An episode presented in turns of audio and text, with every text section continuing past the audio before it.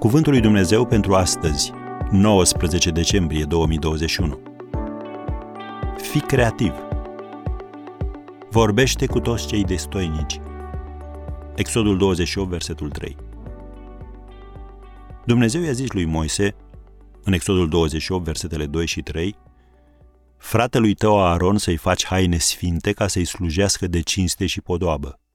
Vorbește cu toți cei destoinici, cărora le-am dat un duc de pricepere, să facă veșmintele lui Aaron. Să reținem cuvântul destoinici. Dumnezeu ne oferă capacitatea artistică și când o folosim, îl glorificăm pe el.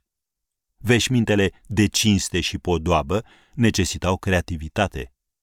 Nu mai separa spiritualul de secular.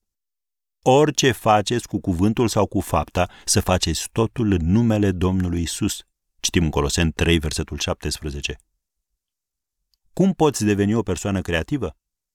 Întâi, recunoaște că Dumnezeu te-a creat să fii așa, creativ. În al doilea rând, roagă-L pe Dumnezeu să-ți descopere domeniile în care ai talent și creativitate. În al treilea rând, prețuiește ideile creative. Indiferent ce faci de obicei și indiferent cât de bine faci lucrul acela, o idee creativă te va ajuta să-l faci și mai bine. Creativitatea înseamnă să fii în stare să vezi ce nu văd ceilalți și să gândești ce nimeni altcineva nu a gândit, ca să poți face ce nimeni altcineva nu a mai făcut. Uneori, gândirea creativă se găsește în procesul unei invenții, astfel încât să realizezi lucruri noi.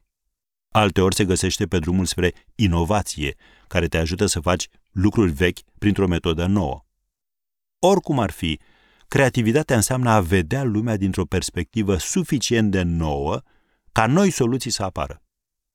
În ziua șaptea, citim în Geneza doi, versetul doi, Dumnezeu și-a sfârșit lucrarea pe care o făcuse și în ziua șaptea s-a odihnit de toată lucrarea lui pe care o făcuse. Să observăm că ea, creativitatea, implică muncă. Motiv pentru care mulți sunt tentați să o evite. Dar dacă ești dispus și te străduiești să fii creativ, Dumnezeu te va folosi ca să faci lucruri mari.